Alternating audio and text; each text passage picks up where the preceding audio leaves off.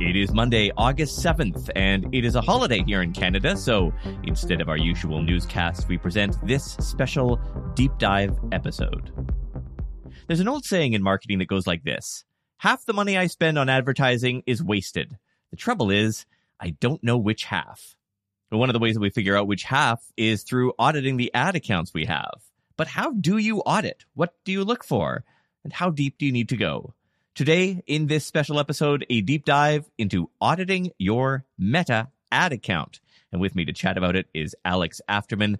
Alex has been managing Meta ads for almost a decade now for a wide range of e-commerce clients. His website is 1111digital.com. Alex, welcome. Thank you. Thank you for having me. I really appreciate it. Should I say 1111 digital? How do you prefer? 11, yes, 1111 digital. Yeah. Yeah. Fair enough. I wasn't sure.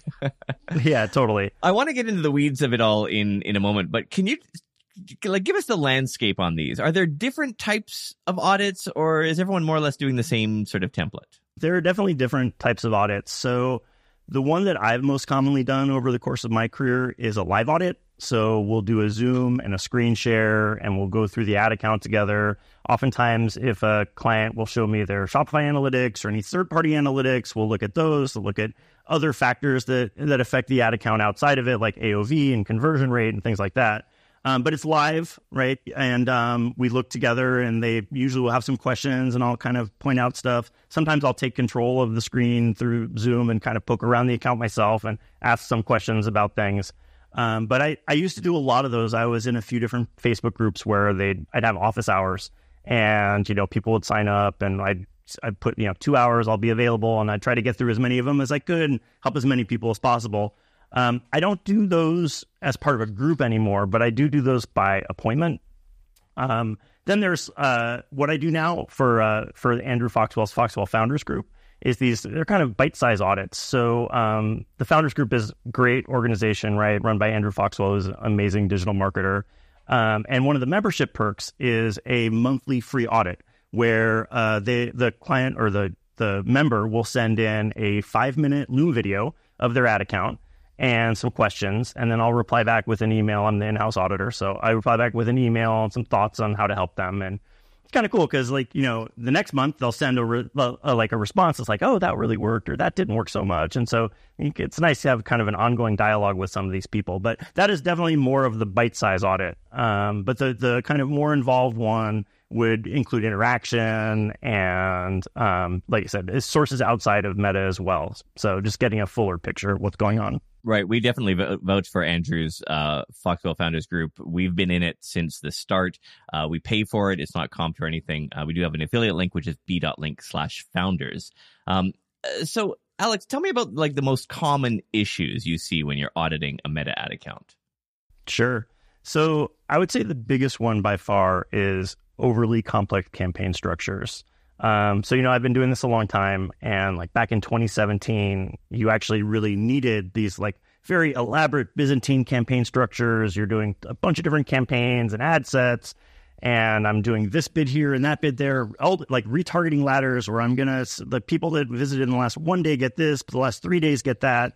Um, and that just doesn't work that much that well anymore, especially post iOS, excuse me, iOS 14. But just Meta has gotten kind of better and better at, at figuring things out. And the, you know, I, I don't want, I don't want to say you leave everything to Meta. I know they would like that. Um, but I have learned to leave more and more of the, some, this decision making to them um, it's kind of a bummer actually because I, you know, I thought I was actually really good at making these very complex structures. Like Same, it was dude. one of the things that I felt kind of set me apart back in 2017. I was like, hey, I'm good at this, cool. Um, but it just doesn't help anymore, and it actually hurts uh, you know, more than it helps. So I was going to ask if it hurt. Yeah, I remember those where where there's sort of one campaign and then you had ten ad sets for every for every age range, and they were all yeah. And there were even you know like if someone viewed something from from one to three days ago, they'd move into a different ad set, and it was all very complicated. But totally. I'm surprised actually to hear you say. I mean, certainly it makes sense that there's missed opportunities if the AI is that strong, but. I'm surprised to hear you say that that splitting them up or, or being so detailed could hurt. I think, especially with the data loss that Meta, Meta has gotten from privacy, like uh, you know iOS 14 and privacy concerns, um, I just feel like it needs a certain amount of data to optimize, to learn and optimize correctly. And the more you fragment that, the harder it becomes for it. Um, it's also, you know, attribution is such a thorny subject, but um, you know, ultimately the success or failure of your ad account is expressed in the revenue and the business ROAS, right?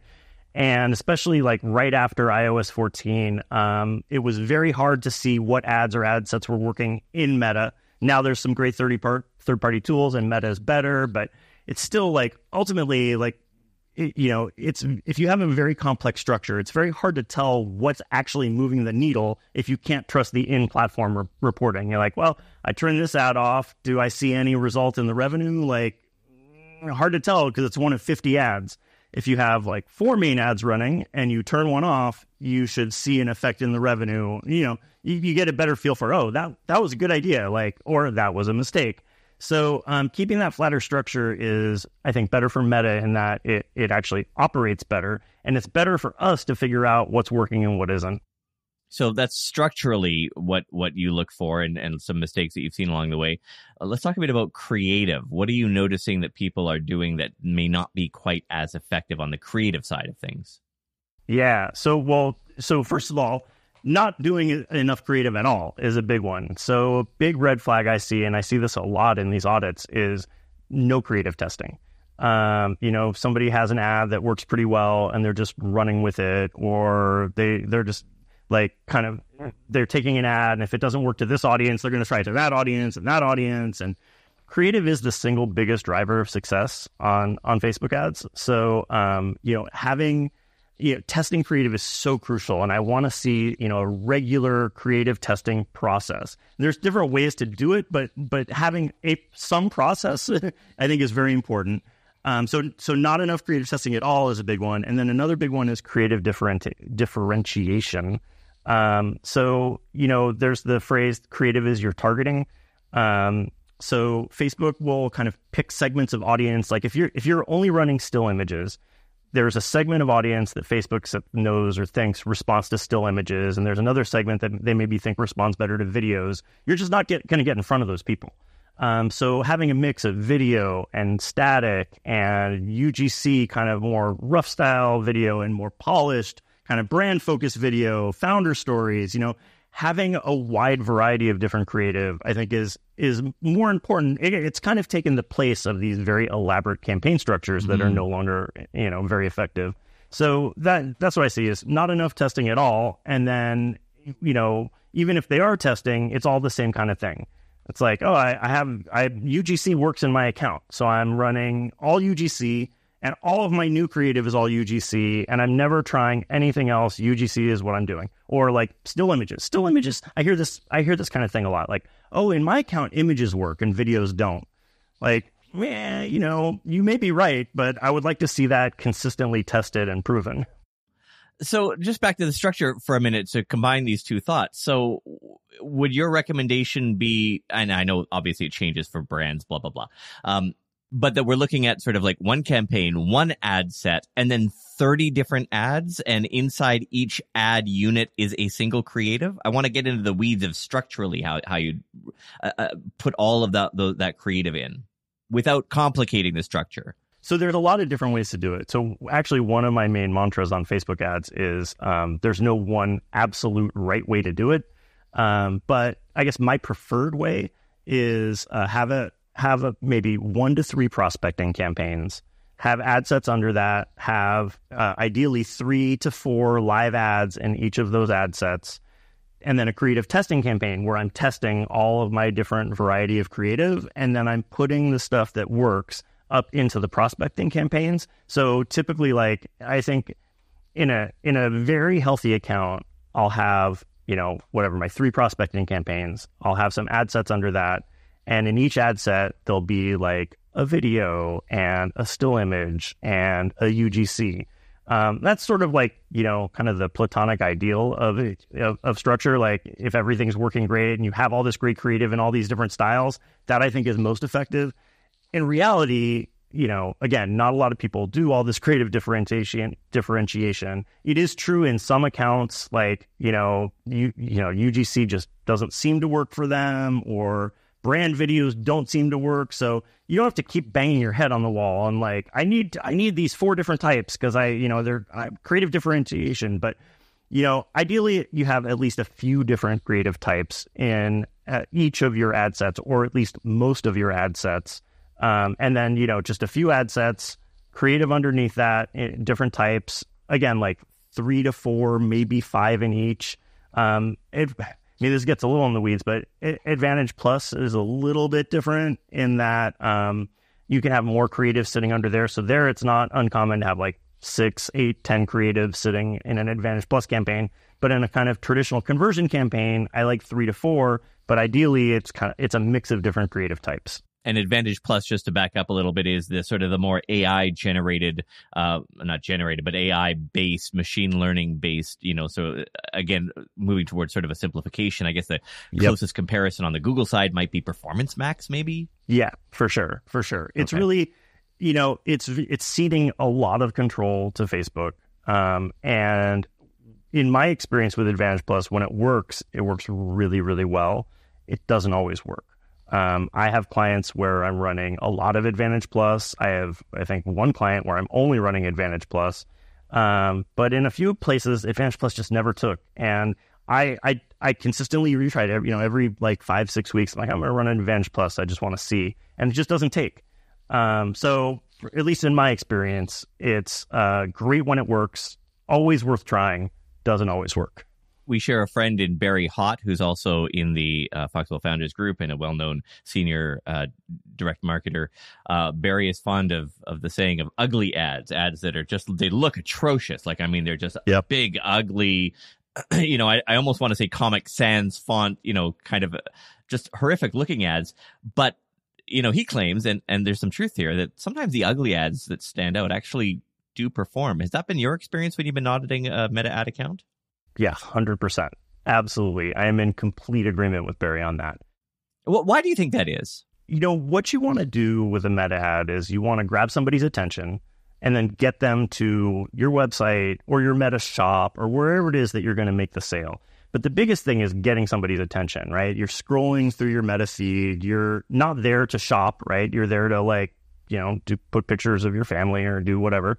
Um, and just getting somebody to stop that scroll has always been the most important thing you can do.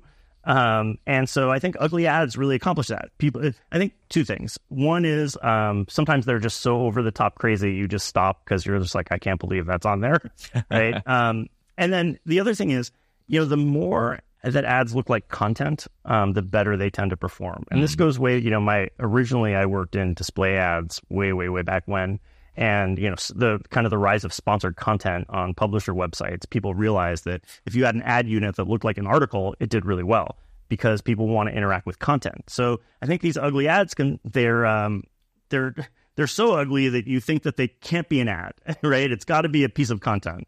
And that will stop you and really all the ad needs to do is stop you and get you intrigued enough to move you on to someplace where we can talk to you more and convert you Makes sense. All right. So we've talked about the structure. We've talked about the creative. Let's talk a bit about the sort of the more the back end of things, uh, product catalogs, pixels, conversion tracking, CAPI, all of that kind of stuff connecting to Shopify and so on. When you are in these meta ad accounts for your audits, how well would you say the average brand is in using those more deeper hooked uh, entities? It's much better now because a lot of it is automated, especially Shopify. Um, you know, it's very turnkey now on Shopify. People on other platforms, it's a little bit trickier. So I would say that the uptake on a lot of this stuff is much, much better than it used to be. Um, in many cases, people actually don't know they're doing these things. Um, but it's been, you know, it's it's kind of automated in the back end, so they're pretty well connected. I don't, I don't typically see a lot of like CAPI's not in place this is not in place, that's not in place, as much as I did even like a year or two ago. I just like, so that I would say, at least in my experience, and you know, perhaps this is also the people I'm auditing, right? A lot of people in the Foxwell group, so they're already kind of involved in digital marketing in some way. Um, so, but I, I don't see that as a huge issue as much as kind of the other stuff I've, I've mentioned. Alex, what tools do you use to do this work? Is it just you, a checklist, and a Word document? Um, definitely Zoom. right. So Well, I'm talking less about the sort of the live back and forth and more like if you were, you know, even if you were doing it offline. I mean, are there tools that you use to go through this or is it more simple? Yeah, no, it's it's actually, you know, when I started, I had a big checklist that I used and a kind of a an order of things that I ran through. Um, but I've done so many of these at this point. I it's just it's very routine for me. um, you know, I have a certain way I do it. I go in, I start by looking at the audiences tab in Ads Manager to see what audiences people are using and what they're not. I look at the pixel to see if the pixel's healthy and if events are firing and things like that. And then into Ads Manager. So now I'm just looking at the campaign structure and different ads. And, you know, one thing I like to do, especially if somebody's sending me an audit because things aren't working very well, I like to find a time when things were working really well and see what was happening. So, and sometimes if I can't find that on my own, I'll shoot an email like, "Hey, when was your best like month or few weeks? I want to look at what that looks like." Um, but yeah, a lot of it, it's just it's basically second nature for me now. I don't want to ask you to give away your confidential pricing information, but can you tell me your confidential pricing information? How much does it cost to hire you to do this? Sure. Um, so I do uh, one hour audits via Zoom uh, for four hundred dollars, and uh, and I'll do like if if a client wants to have a continuing relationship, like they want to do these once a month or once every couple weeks, I'll do bulk pricing. But for a one off, it's four hundred dollars. And that's and the way it would work then is you is you there's no prep work at your end, right? It's just essentially the first time you're seeing it is during that live call, or are you collecting some information before and then going into the Zoom? Optional. I tell people if you want to send me as much information as you want, if you want to add me to the ad account, I'll go in and look before we talk. But I'm also comfortable just getting on the phone or getting on the Zoom and starting. Um, yeah, I used to really like that when I did these office hours. I felt like it kept me really sharp. You know, that you can't hide from it. You know, somebody you're going to get into somebody's ad account, they're going to have questions. You better have answers.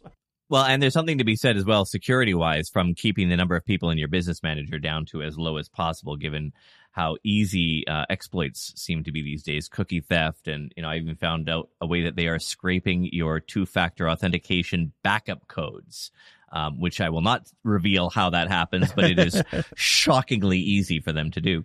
Um, alex other than the the ad products and the ad placements being different some of the service names different is auditing a meta account really much different than auditing say a google account or any other ad platform account can't really speak to that too much because I'm uh, I, my area of expertise is really meta. I've done some Google, I've done a little bit of TikTok and a little bit of Snapchat, but my knowledge on those platforms is nowhere close to my knowledge of Meta.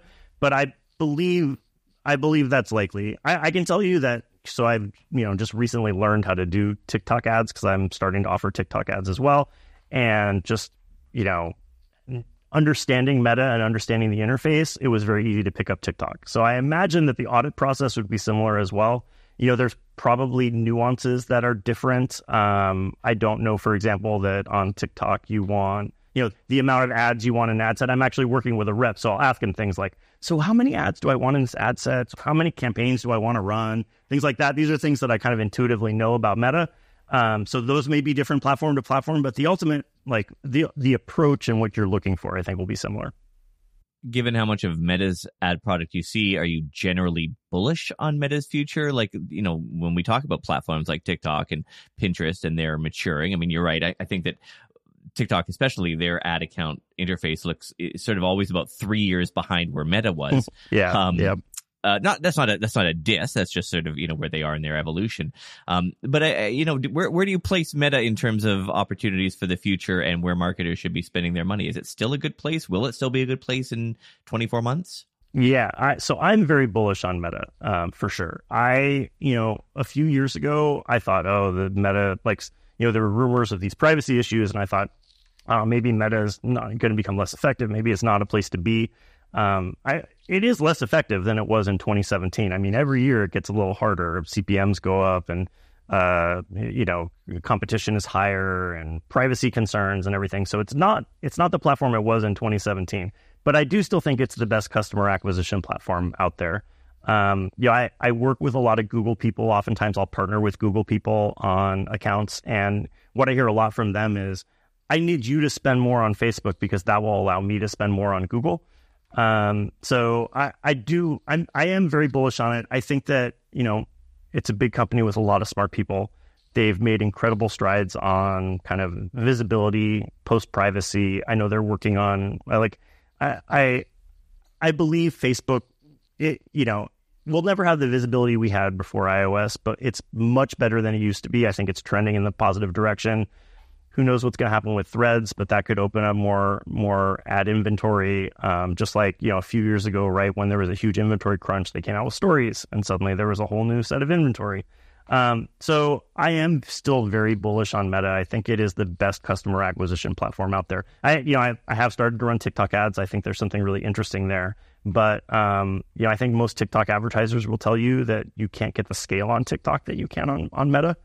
Um, I know I keep I keep replacing Facebook and Meta back and forth. It's I know I, know, I should pick one and stick to it, but um, but uh, but I do I do think it's still the platform for customer acquisition. Not the only platform, but the best we are recording this in mid July, uh, so it'll be out three weeks from now. It, it, could be that many, many things change in that in that three week period. Um, but as we're recording this, Threads from Instagram from Meta has been launched. Um, it's you know early days, of course. Where do you see Threads? Be? I mean, assuming it hasn't been sold by now in the three weeks it's happened. But, yeah, yeah, yeah. Um, yeah. where do you see Threads fitting in? Is do you think that that's going to be a, a fairly strong performer once they add it as a placement? Yeah, I think you know the history of ad uh, placements on Facebook is is mixed, right? Stories launched and was pretty good out of the gate. Instagram, for as great as Instagram now is for ads, it was a rocky beginning.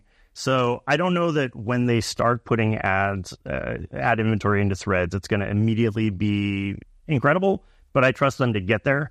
Um, you know, I guess it's still a little up in the air how Threads is going to go. I know they launched with a ton of active users. I believe that they're pretty, the daily active users are down. I think, I have to admit, I'm not fully up on this, but I, you know, I think it's not quite as, people aren't quite as bullish on it as when it launched, but I'm, I think that it's a, I, you know, I've started using it as much or more than Twitter. Partly, I have to admit, because I just found Twitter to be a really unpleasant experience recently.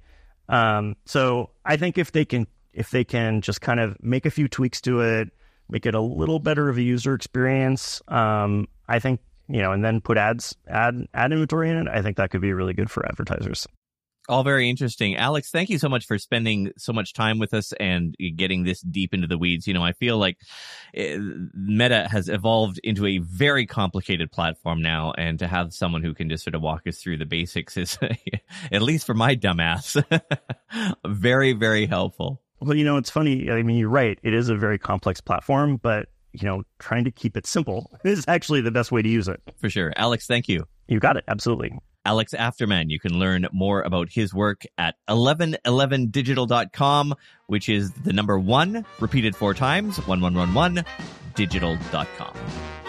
So that'll do it for this special Canadian holiday edition. We'll be back tomorrow with the regular newscast. I'm Tod Maffin. Thanks for listening. See you then.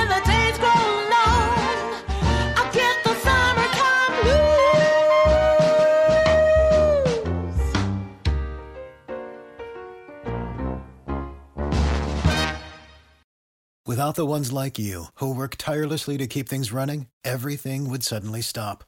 Hospitals, factories, schools, and power plants, they all depend on you. No matter the weather, emergency, or time of day, you're the ones who get it done. At Grainger, we're here for you with professional grade industrial supplies. Count on real time product availability and fast delivery. Call clickgrainger.com or just stop by. Grainger for the ones who get it done. When you need mealtime inspiration, it's worth shopping Kroger, where you'll find over 30,000 mouthwatering choices that excite your inner foodie. And no matter what tasty choice you make, you'll enjoy our everyday low prices, plus extra ways to save, like digital coupons worth over $600 each week. You can also save up to $1 off per gallon at the pump with fuel points. More savings and more inspiring flavors make shopping Kroger worth it every time. Kroger, fresh for everyone. Fuel restrictions apply.